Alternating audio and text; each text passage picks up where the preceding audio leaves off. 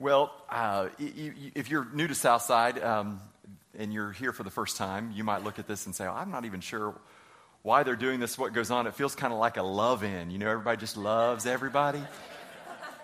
I really think that's how church is supposed to be, actually, that we're supposed to come. This is a place where you can find encouragement and love that's uh, shared generously. Uh, but let me tell you one of the things, when we started this a couple years ago, uh, we really started it with a, a, principle that I think is a good principle. Maybe, maybe it's something that would be useful to you in your life. You know, a lot of times you'll hear people say, well, if you can't do something for everybody, you really shouldn't do it for anybody because it's not, what's the next word? Fair. fair, right. You know, fair is a lie based on what? Envy. envy. My family knows that. Yeah, fair is a lie based on envy. and so what ends up happening is a lot of times we don't do what we should do for one person because we feel like we can't do it for everybody. Let me give you just a basic principle in life that I think will serve you well. Do for one what you wish you could do for everybody. Do for one what you wish you could do for everybody.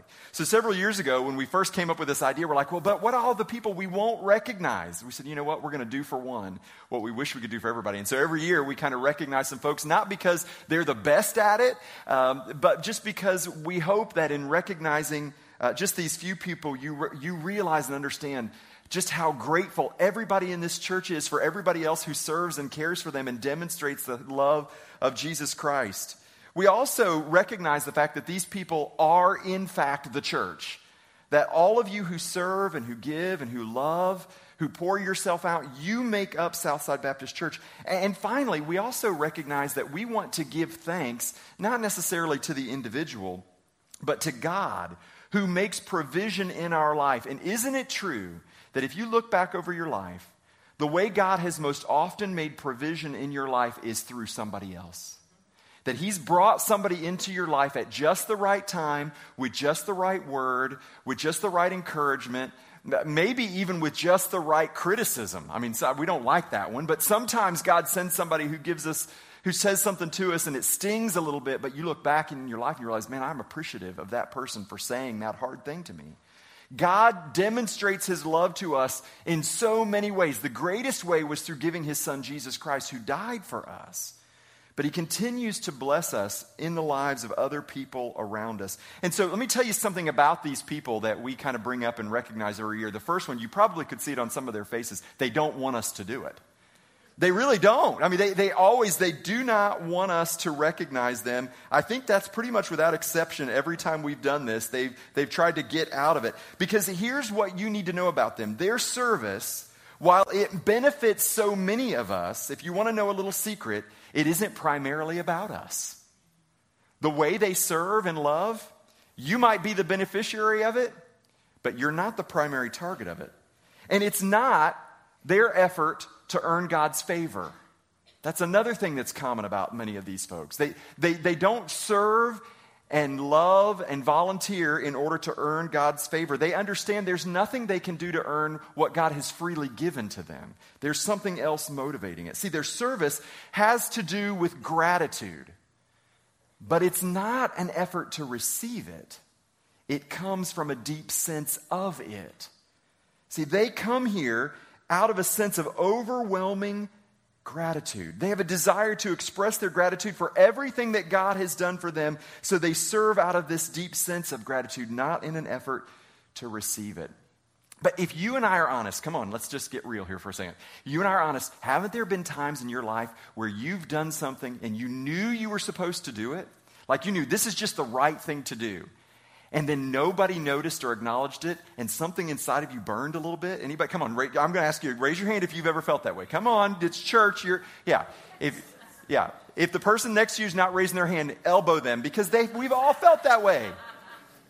You know, I did something. Eh, the greatest example is like at home. Okay, I'm going to get real here for a minute. So, Sherry and I have a we we've got a great yeah I, I know she always she always gives me this look when I bring her name up. So we've been married 21 years, and I hope we make it to 22. But we never talk about who's going to make the bed. We don't. We never talk about that. Like, I don't, we've, this is the first time we've ever even had this conversation right here in front of you. We never talk about it.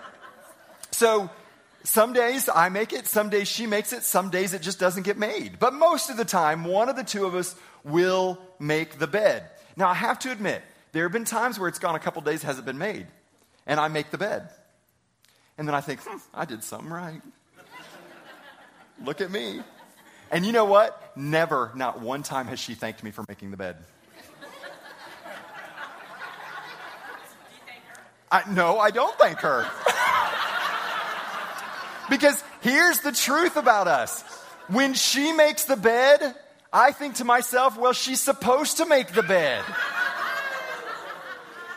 And if she's honest with you when I make the bed, she's thinking, well, he slept in it too.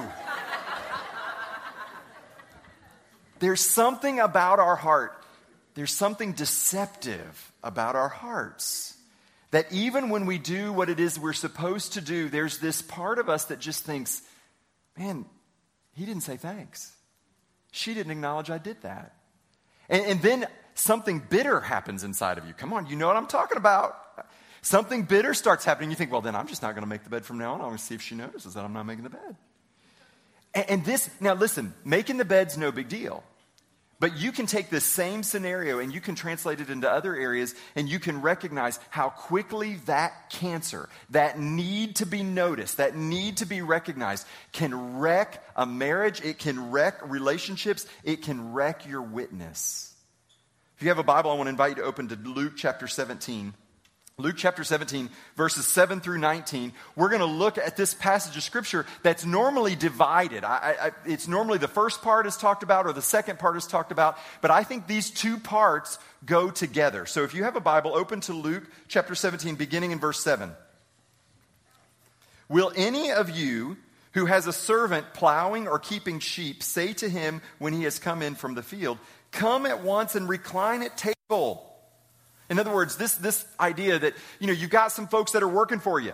And, you, you manage a, a, field, you manage a farm, and, and you're, you know, you're compensating them. They go out there and they do their job. And then when they're done doing that job, you don't like sense like, well, you need to come on. Let me reward you. Come on in. I mean, you don't do that. Well, instead, what does he say here? He says, Come at once and recline table. Will he not rather say to him, Prepare supper for me and dress properly and serve me while I eat and drink, and afterwards you will eat and drink? In other words, your job's not over. This person has got responsibilities that they do, and when, their, when their responsibilities are over, then they receive their payment of being fed and, and sheltered and provided for. Now, the economy in the Bible was different than our economy today in that many times when we see the word servant in here, we might have images of slavery. That's really not an accurate picture of what they're talking about. Many of these folks lived, were, were completely provided for uh, by these masters or by these landowners, by these farmers. They would house and clothe and feed and care for the family. So, what he's saying here is basically, you do your job and then you reap your reward. That's what you do. When you go to, when you go to work, and at the end of a week or two weeks or one month, however often you get paid, you get your paycheck. You probably don't feel an overwhelming desire to go to your employer and say, Thank you for my paycheck. Why? Because you did your work and they paid you. And you did your work and they paid you. And just like they, they don't necessarily have to feel like they need to pour themselves out and saying thank you for your work because what are they doing? They're paying you. And you don't feel like you have to say thank you for the paycheck. Why? Because you earned it. You worked for it and you gave it. So it's the same principle going on here. He says, Does he thank the servant because he did what was commanded? So you also, when you have done all that you were commanded, he's talking to his followers, he's talking to believers. When you've done all that you were commanded, say, We're unworthy servants. We have only done what was our duty. We've only done what was our duty. I made the bed because I slept in it. I just did what I was supposed to do. I just did what was my duty. I shouldn't, something, if there's a desire for some recognition or gratitude, the problem isn't with the person who didn't recognize me or express gratitude. The problem is in my own heart. Now, Jesus tells this, he tells this story, he teaches this truth, and then Luke records immediately after this an encounter that Jesus had, and I think they're connected. So follow along with me. Look at verse 11. On the way to Jerusalem, he was passing along between Samaria and Galilee, and as he entered a village, he was met by 10 lepers. Now, leprosy in this day and age, obviously, it still it exists in third world countries, um, highly contagious. Lepers were required by law to, to, to stay, keep so far away from everybody. They had to be, stay on the outside of town. So, usually, when you were traveling from one town to another, you may pass a colony of lepers. So, Jesus and the guys are walking along, and sure enough, there are these colony of lepers that are along the way. And, and they would have been isolated from their family. They, forever how long they were diagnosed, they weren't allowed to contact anybody, even their families. So, many of them were forgotten, neglected, completely abandoned, and alone. And they were saying, uh, they lifted up their voices and said, Jesus, Master, have mercy on us. When he saw them, he said to them, Go and show yourself to the priest. Now, if you go back and you read in the book of Deuteronomy about the law, when somebody had any kind of skin disease, contagious skin disease, they were required, if they thought they were clean, they were required to go present themselves to the high priest. And it was the high priest's responsibility to verify that they were in fact clean, to make an offering of thanksgiving to God for their healing, and then and only then were they admitted back into society. So Jesus says, Go show yourself to the priest. You're made well. And as they went, they were cleansed. Then one of them, when he saw that he was healed, turned back, praising God with a loud voice, and he fell on his face at Jesus' feet, giving him thanks. Now he was a Samaritan. In other words, he wasn't even a good guy. That's, that's code. For the Jewish, the Jewish mindset, the Samaritans were kind of the, the, the they were the ne'er-do-wells. I mean, you just don't, you just, Samaritans were the bad guys. I mean, they, they just didn't, they, they weren't the ones that you expected to do the right thing. But this guy came back was a Samaritan. Then Jesus answered, we're not ten cleansed? Where are the nine? Was no one found to return praise God except this foreigner? And then he said to him, Listen to this. This is so, so big. Rise and go on your way. Your faith has made you well. Now, this story is really, really interesting to me because I think when you look at these two stories together, you're really looking at misdirected, a misdirected sense of gratitude. That, that in the first story, you've got servants who feel like they're owed something for just doing what they're expected to do. And in this encounter that you have following that teaching, you've got this, this man who had nothing to offer. He couldn't do service for anybody, he was excluded from society. And yet there was this overwhelming sense of gratitude that drove him back to Jesus. And notice what it says when he goes back to Jesus. Jesus looks at him and he says, Rise and go. He says, he says Rise up. Go on your way. Your faith has made you well. And you think, but wait a second, Jesus. You already healed him. That's why he came back and said, Thank you. So, what do you, what do you mean by this? You see, 10 people encountered Jesus, 10 people heard Jesus. 10 people were touched by Jesus. 10 people benefited from Jesus. Only one person was changed. Only one person was truly changed. Now you think, well, where did the other nine go? Why didn't they come back? Well, a couple theories behind that, and I think they both make sense, and you can kind of understand why the nine wouldn't come back. One, when they got to the high priest, Jesus was not a very popular figure. So when they went and presented themselves to the high priest, surely the high priest asked them, How did this happen? And when they told the high priest, the high priest probably warned them, don't have anything to do with that guy, because the high priests were already doing this. That this was already what was happening all around the city of Jerusalem. So the, so the other nine may not have come back because the priest told them not to come back. That's a pretty good reason. You don't want to be in trouble with the priest. Another reason is if they'd been isolated from their family for a long time, which they probably had, they were probably anxious to get home. Wouldn't you be? I mean, the first thing I want to do is I want to go back and hug my wife and hug my kids. I want to go home. I've been away from home for years. Isn't that the way we are in life so often? We receive a blessing from God and then we're so anxious to move on with our life and do what we want to do that we many times find ourselves in the group of nine. That we find ourselves not filled with gratitude, that, that we're, we're grateful in the moment to be healed. We're grateful for the benefit it brings into our life. But how often do we go back to Jesus and say, Jesus, I recognize had it not been for you, I wouldn't be in this place. See, there's a sense of gratitude that drove this one to go back. And Jesus said, Rise, for you've been made well. Now, the word rise there, it comes from the same root word where we get the word resurrection. It's the same word. In other words, your life is new, not just your body, your faith, your faith that drew you back to me, that deep sense of gratitude that drew you back to me, has made you well. You can be physically well and spiritually sick. And many times, our spiritual sickness, I believe, comes from the cancer of pride that says, I'm owed recognition and appreciation, rather than a spirit of gratitude that says, I'm just grateful to be a servant. I'm just so grateful for all that God has done for me that I want to do anything I can to express my love back to Him. I'm just grateful. You know, it's interesting when you begin to read the book of Proverbs and you read the Old Testament, you understand that, that praise, the Bible says over and over again, and flattering lips are dangerous.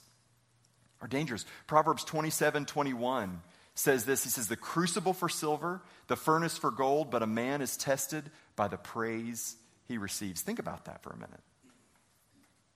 That, that anytime you receive recognition, you're being tested. You think, well, how's that so? What does, what does the crucible do and the furnace do for those precious metals? It burns away all the impurity, doesn't it? It, it brings it to light. It exposes what is imperfect and it removes it. This proverb says that's exactly what praise does to your heart. And if you can't handle it, the heat may be too much, and you may find your heart burning. That praise can actually have the opposite effect on us. There's another reason that I think praise can be so dangerous for us, and this is what Jesus said that sometimes our desire to receive praise and recognition may rob us of the reward that God has in store for us. Listen to what Jesus said in Matthew 6. Thus, when you give to the needy, sound no trumpet before you, as the hypocrites do in the synagogues and in the streets, that they may be praised by others. Truly, I say to you, they've received their reward in full. I don't think about that for a minute. What's he talking about? He's talking about receiving praise, not receiving acknowledgement. N- not that your good deeds themselves are bad, but when, but when you allow the praise for those good deeds to rest on you, Jesus says you've already received your reward. You know, we live in a, in a culture where we feel so entitled to so many things. I mean, we just, it's kind of ingrained in us. We, we, don't, we don't even necessarily recognize all the ways in which we, we feel entitled. And sometimes we allow that to translate itself into our relationship with God. You need to know this God doesn't owe you anything, God is not in your debt. And when you have an attitude that thinks, well, God, I've been doing everything I'm supposed to do. God, I'm living right. How could you, how could you let me get that diagnosis? God, look at all the ways I've served you. How could you let my kid go astray? God, look at, look at, look at how, how I've supported and been generous to other people. How could you let my husband leave me? You see, there's a sense of entitlement in that. And suddenly, what you realize is the things you were doing all along weren't out of a sense of gratitude, it was out of a sense of keeping God in your debt. That if I just do the right thing, God may owe me one. The doctor's report will come back well. The marriage will always work out. The kids will turn out great. And so many times, what happens when we have that attitude, we set ourselves up, and you've met these people, I've met these people, they walk away from God because God didn't come through on his end of the bargain. Instead of recognizing everything I do is out of response for what God has already done for me, that he doesn't owe me anything else. That God so loved the world that he sent his son. While I was still a sinner, Jesus died for me. He saved me. He redeemed me. He doesn't owe me anything more than that. So, all my efforts, all my work, like the one who came back, is motivated out of a deep sense of gratitude. You see, service for God is the result of a grateful heart. A grateful heart. Your faith has made you well. It requires faith for us to express our gratitude for what God has done for us.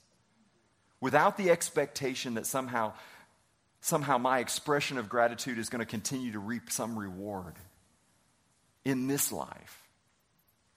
You see, I love this verse, Matthew 5 16. I, have I've kind of struggled with this between Matthew 5 16 and, and Matthew 6 2. There seems to be a, a little, little tension here. Matthew 5 16 says this Jesus talking to his disciples, he says, You know what? Let your light shine before other people. And I think, well, wait a minute, Jesus. You, didn't you just tell us just a little bit, bit ago not to do our good deeds out on the street where others can see them and so that we'll receive the praise? I mean, there's, which is it, Jesus? Do you want us to do it where people can see it or do you want us to keep it a secret? Listen to the rest of the verse Matthew 5 16.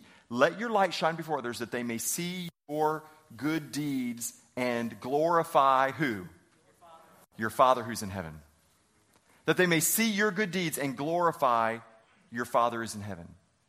See, I go back to God and serve out of a sense of gratitude for all that God has done for me. And my acts of service aren't to bring recognition to me, it's to shine the light on the God who has done so much for me that this is just my way of saying thanks. It's my way to be the one out of 10. This is a spotlight. A spotlight is used uh, in a theater or in any performance to, uh, to shine, to draw attention to everybody who's in the theater, everybody who's in the venue, so that they can see and look at the right person on the stage. If you're directing a show and you want to bring attention to somebody who's maybe up on one set, kind of back in the corner, if you dim the rest of the lights and you put the spotlight on them, everybody in the audience immediately looks to where the spotlight is.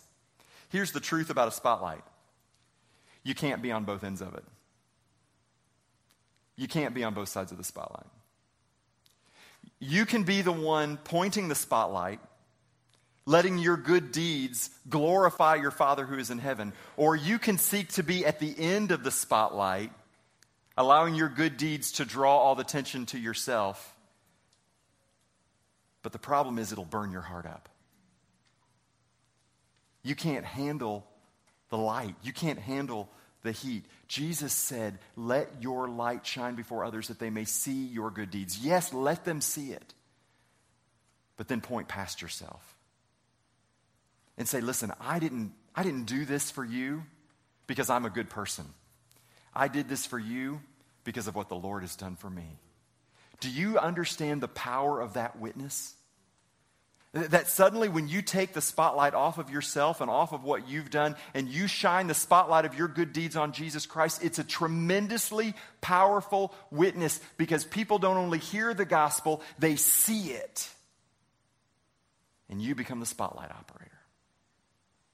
Let me ask you if you are here today and you have found yourself kind of feeling like, well, you know what? Somebody owes me some recognition.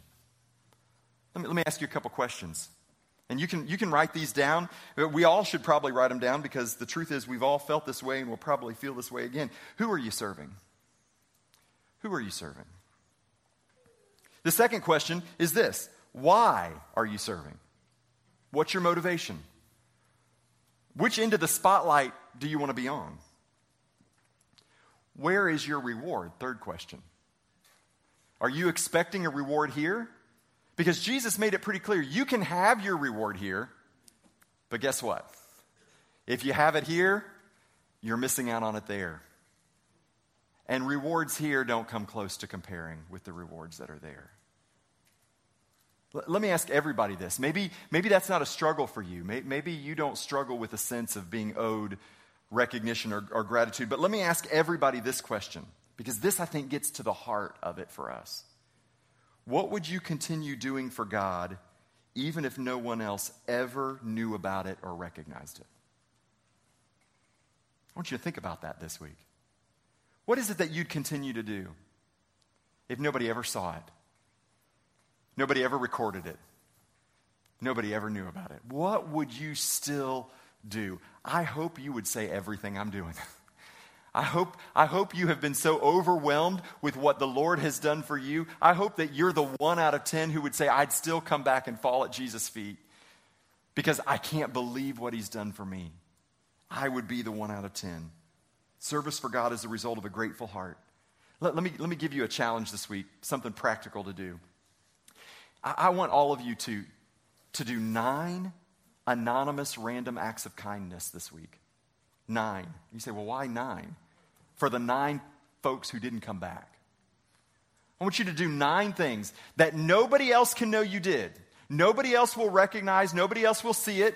You can't tell anybody, you can't tell your spouse. Nine things. It could be for family members, it could be for strangers, it could be for coworkers, it could be for people in school, it could be a note you slide in, a, in, in, their, in their locker and just say, hey, just praying for you. Hey, you know, you're doing a great job. I don't know what it is. It might be you might pay it forward at Starbucks and pay for the stranger's coffee behind you. You can think of all kinds of creative ways, but I want you to do nine random acts of anonymous kindness. Here's why I want them to be anonymous because God will be more glorified and you'll be more satisfied. God will be more glorified and you'll be more satisfied. And it's an antidote for that sense of entitlement that creeps into all of our hearts. That the enemy comes in and takes what, what, God could, what could be used for God's glory and instead tries to get you to flip that spotlight around and shine it on yourself. So, nine random acts of kindness. God will be glorified and you'll be satisfied because we serve out of a deep sense of gratitude. Would you bow your heads and pray with me?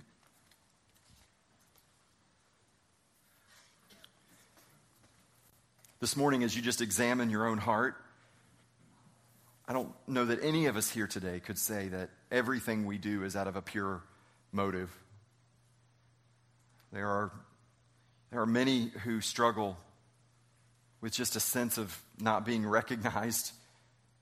There are others who struggle with a sense of, uh, of serving out of somehow maybe trying to earn God's favor. I think God wants you to be free of both of those things and to just bask in the glow of all that the Lord has done for you. And maybe this morning you just need to be reminded what the Lord has done for you. How, how he sacrificed, how he loved, how he demonstrated that love for you. And, and out of that overwhelming sense of gratitude, may everything that we do, everything that we are, be to shine the light of glory on the God who has done so much for us. Father, we thank you. We thank you for sending Jesus, the light of the world. And Father, we ask you to forgive us for how many times we've tried to stand in the spotlight. Lord, help us all to be spotlight operators. God, I'm so grateful that there are so many people here, many of whom we recognized this morning, who often stand on the other side of the spotlight. How they've brought glory to you through their acts of service. And Father, I thank you for a church that has had a tradition of being that way. But Lord, I would just ask that you would just root out anything in us that seeks to uh, abuse that idea and that seeks to bring recognition back to ourselves. Help us to serve out of pure motives and a grateful heart. Father, I pray for marriages. I pray for relationships between parents and children. I pray bet- between the relationships from coworkers that something about this truth may not only strengthen, but may save some of those relationships. Help us to meditate on this day and night. Father, give us more than nine opportunities to pr- practice random acts of kindness this week. And may each act shine the spotlight on you. For we pray it in Jesus' name. Amen.